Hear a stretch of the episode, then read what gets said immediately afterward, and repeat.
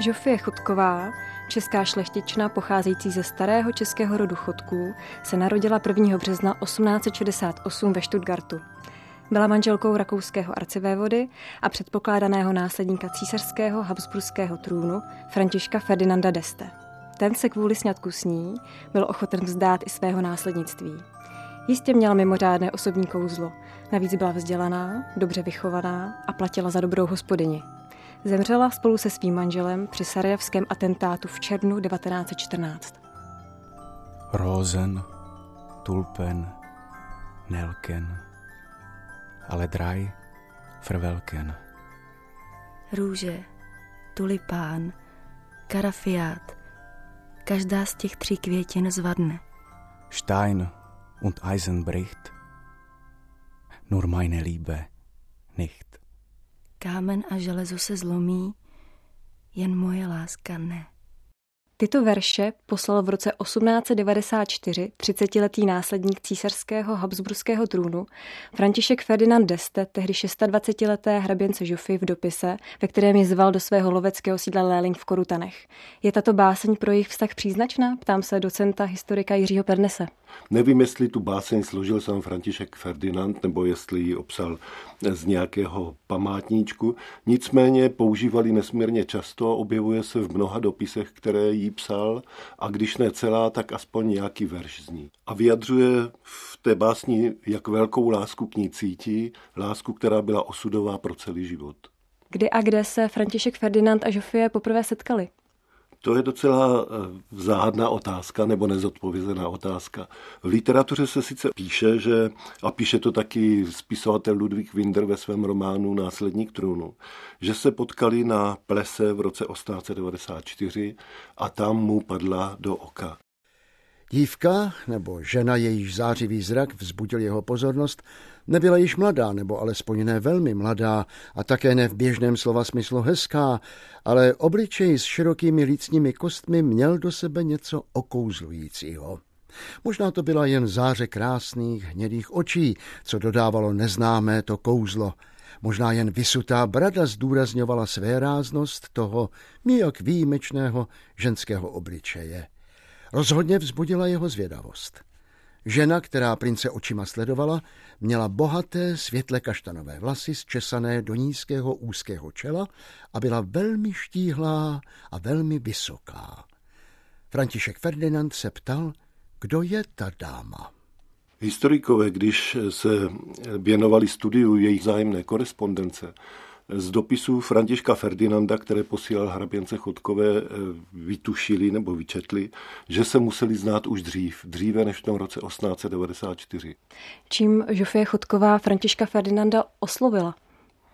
To si neumím úplně přesně vysvětlit, protože když se podíváme na její obrázky, tak to sice byla pěkná mladá žena, ale jak už zaznělo, nebyla až tak mladá.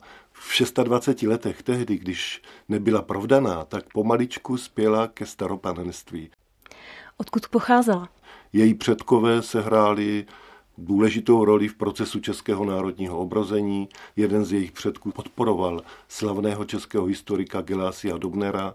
Měli, řekl bych, vypjatý smysl nebo vypěstovaný smysl pro estetiku, pro krásno, což se projevilo například v jejich rodovém sídle Kačina u Nových dvorů na Kutnohorsku. Ten rod nebyl bohatý, máme svědectví osobního komorníka císaře Františka Josefa I. Evžena Ketterla, který popisuje, jak poprvé viděl hraběnku Chotkovou a popisuje nebo líčí v té své vzpomínce, že byla poměrně chudobně oblečená, že měla na sobě obnošené boty, které si zřejmě sama opravovala.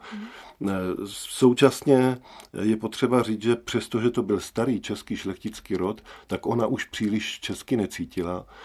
Charakteristické je to, že třeba její jediný bratr se jmenoval Wolfgang, na rozdíl od otce, který byl Bohuslav, a že dohromady ani příliš neuměla mluvit česky. V jaké rodinné atmosféře tedy vyrůstala? Její otec Bohuslav hrabě Chotek byl rakouským diplomatem. Byl rakouským vyslancem v Madridu, v Bruselu, kde domlouval sňatek korunního prince Rudolfa s princeznou Stefanií. Proto se taky narodila ve Stuttgartu a nikoli doma v Čechách.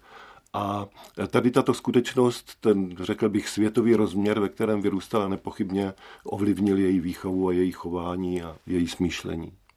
Ne, výsosti, na nějaké dlouhé výpravy po okolí vás teď rozhodně nepustím. Herr doktor, držíte mne tu jako zvíře v kleci. Výsosti, jste nemocen, musíte se obrnit trpělivostí. Vím, ale nedá se to vydržet.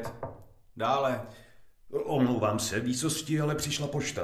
I soukromá? Jinak bych se vás neopovažoval rušit. Dal jsem ji donést do vašeho apartma. Doktore, kde jsme to skončili? Ano, samozřejmě se budu držet vašich pokynů, hlavně odpočinek, spolehněte se. Teď musím odejít, pánové, čekám důležitou zprávu. To je zvláštní, pane komoří. Ano, pane doktore. Kdykoliv přijde pošta, zlepší se jeho výsosti viditelně nálada i zdravotní stav. Zatím musí být nějaká žena. Ano, onu dámu dobře znám. Opravdu? Žofie Chotková. Ovšem takový vztah se dle mého soudu pro jeho výsost vůbec nehodí. František Ferdinand po své matce zdědil tuberkulózu, která se u něho projevila v dospělém věku, někdy začátkem 90. let.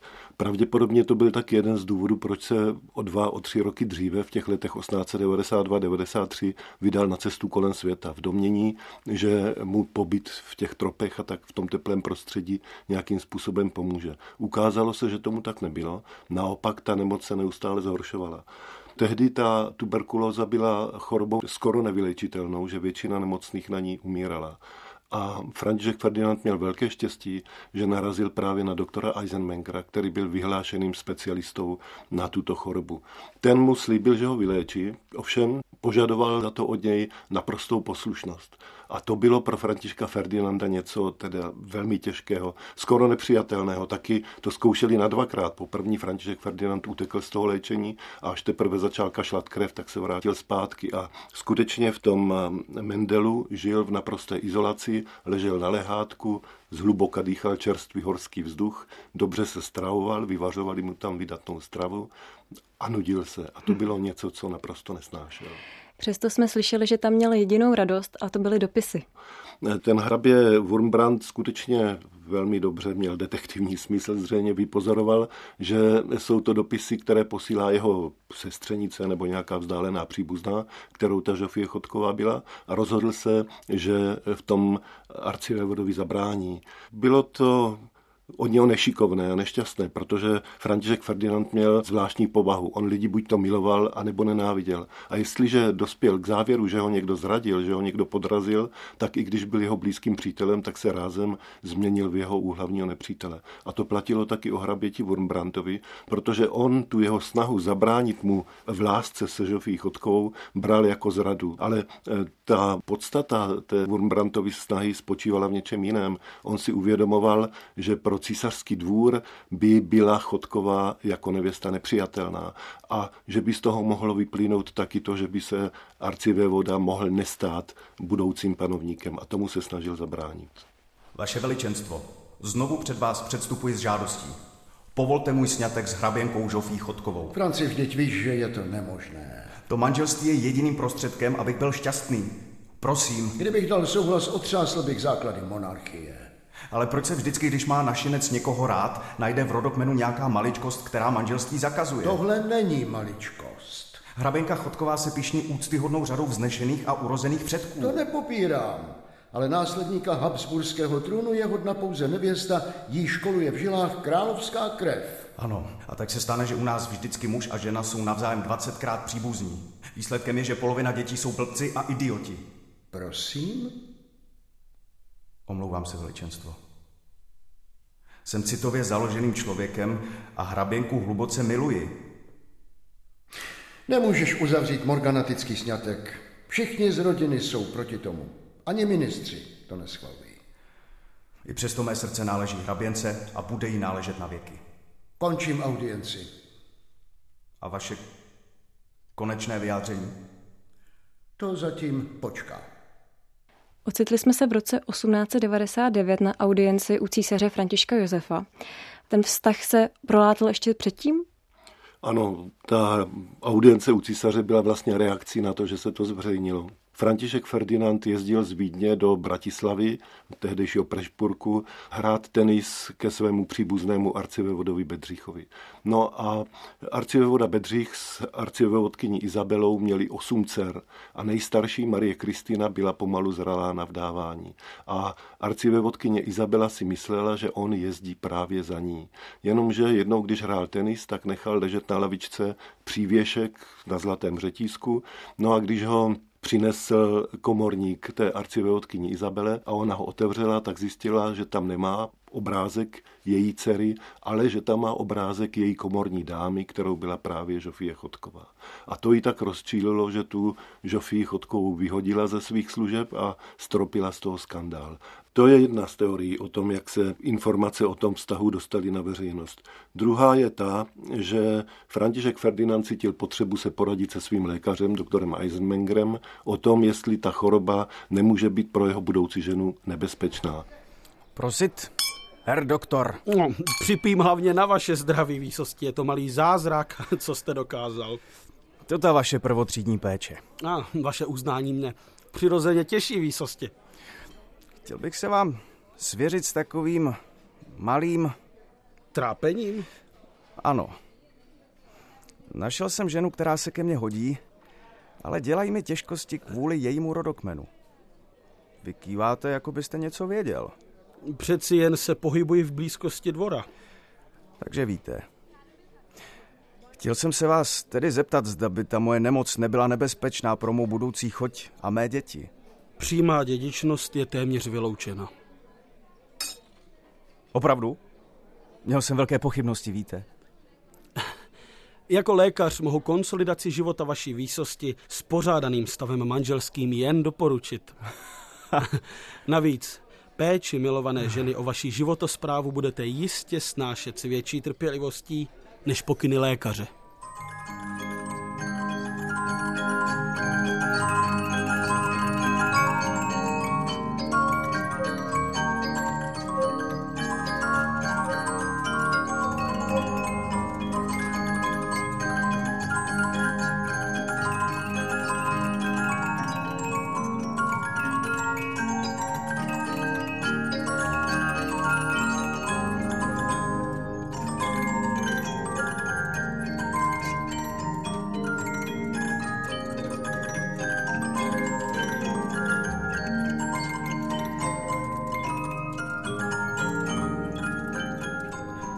Žofi, Žofi, ty moje všechno.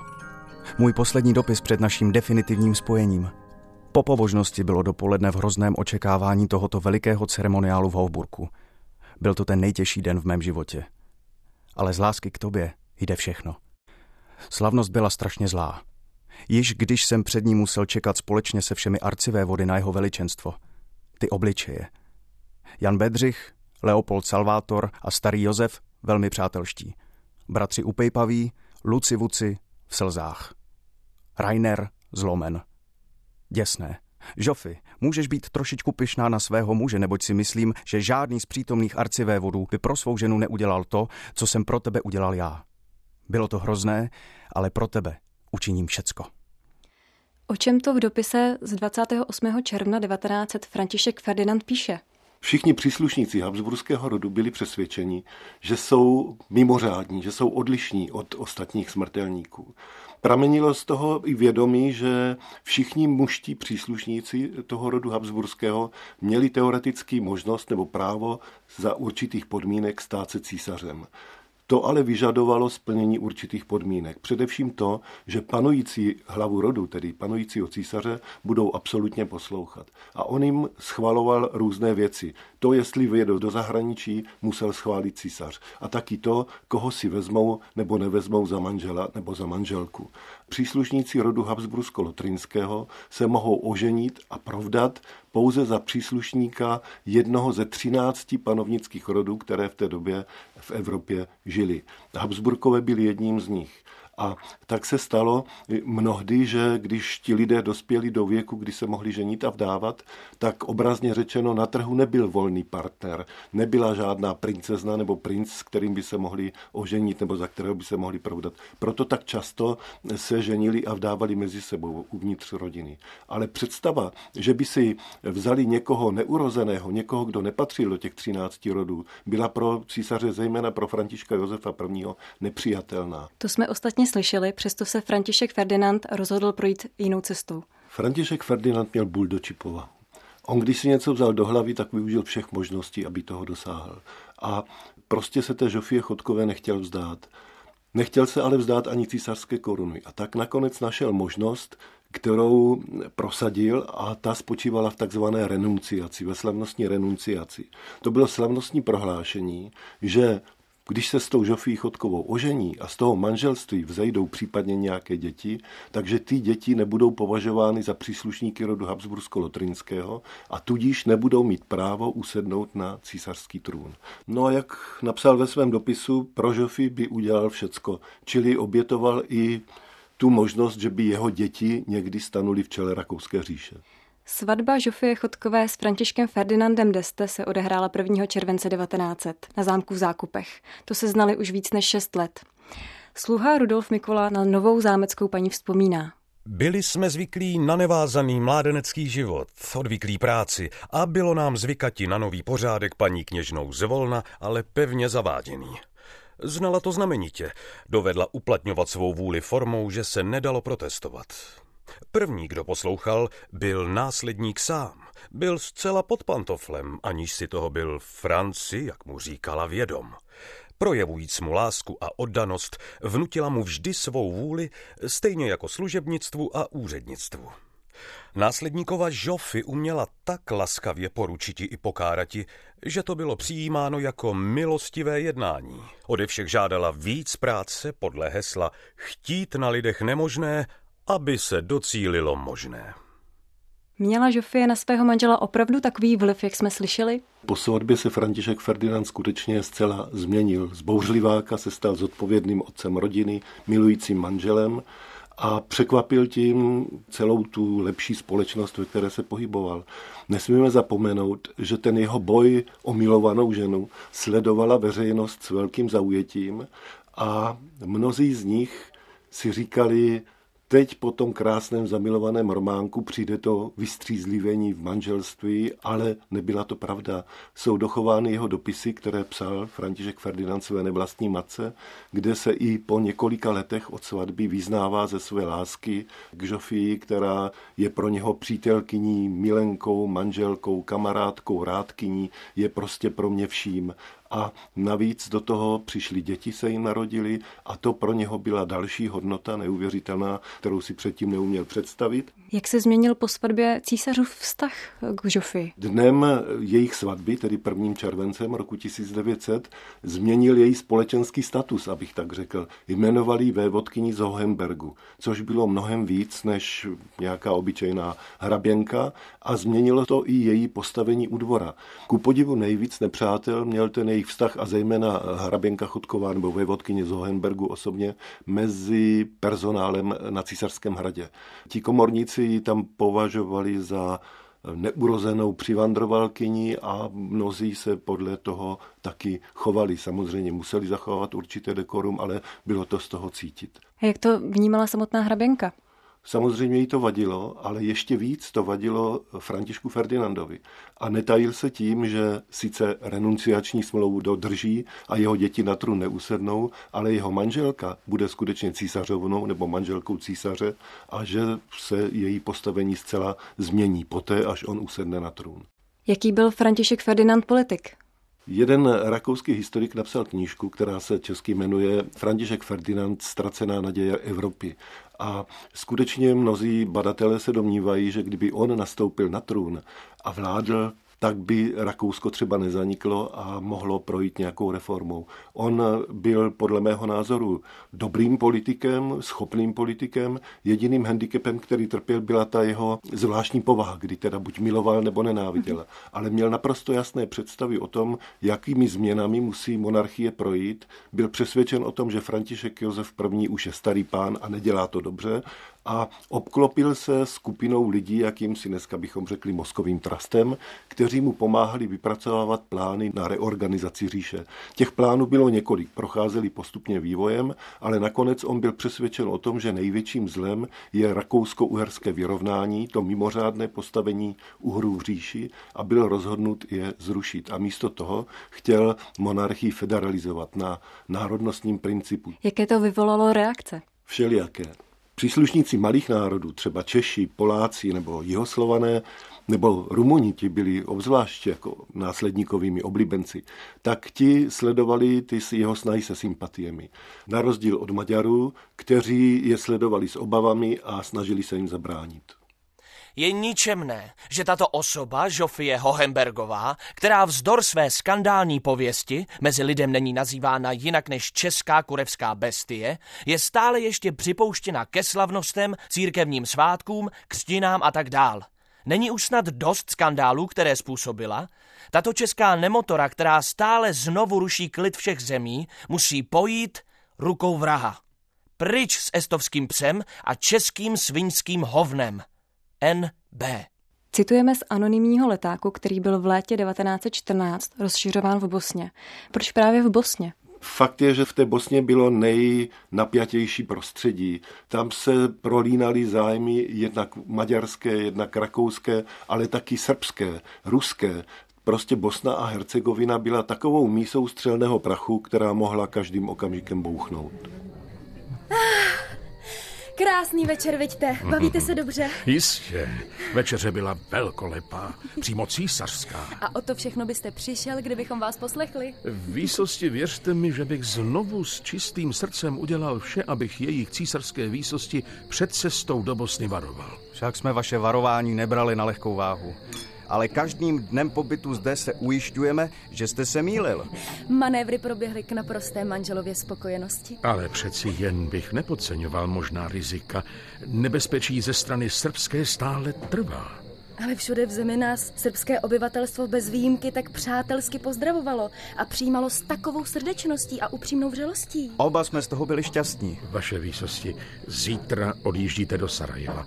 Prosím Boha, abyste mi zítra mohli zopakovat ta stejná slova. Spadne mi ze srdce velký kámen. Bohužel se to nestalo. 28. června 1914 byl v ulicích Sarajeva na následníka trůnu spáchán atentát, při kterém nešťastnou shodou okolností zahynula i jeho manželka. Kdo měl zájem na tom zabít následníka trůnu? Už jsme mluvili o tom, že to mohli být maďarští nacionalisté, ale v tomto případě je jisté, že to byli srbští nacionalisté. Příslušníci tajné organizace Černá ruka, kteří usilovali o sjednocení všech Jihoslovanů v jednom státě a pokládali Františka Ferdinanda za velké nebezpečí pro svoji politiku. A tím, že se za něj Žofie Chotková provdala, si s ním jela do Sarajeva pro smrt. V čem byla osudovou ženou? Hraběnka Chotková, nebo později vévodkyně z Hohenbergu, byla pro Františka Ferdinanda osudovou ženou v tom, že zcela změnila jeho život, že mu stála věrně po boku a že ho vlastně inspirovala k těm úvahám o reorganizaci, o reformě říše. Patřila k těm, které ho podporovali v každém jeho kroku, dodávala mu sil v okamžicích, kdy ztrácel naději, a byla mu prostě velkou životní oporou. Říká historik, docent Jiří Pernes.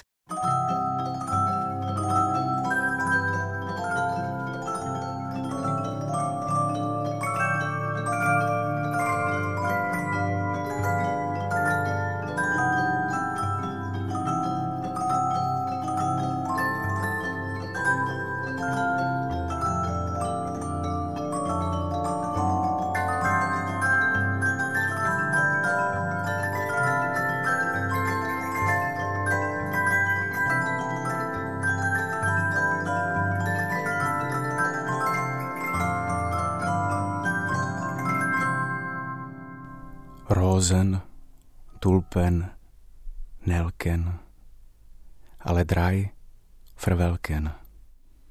Růže, tulipán, karafiát, každá z těch tří květin zvadne. Stein und Eisen bricht, nur meine Liebe nicht. Kámen a železo se zlomí, jen moje láska ne.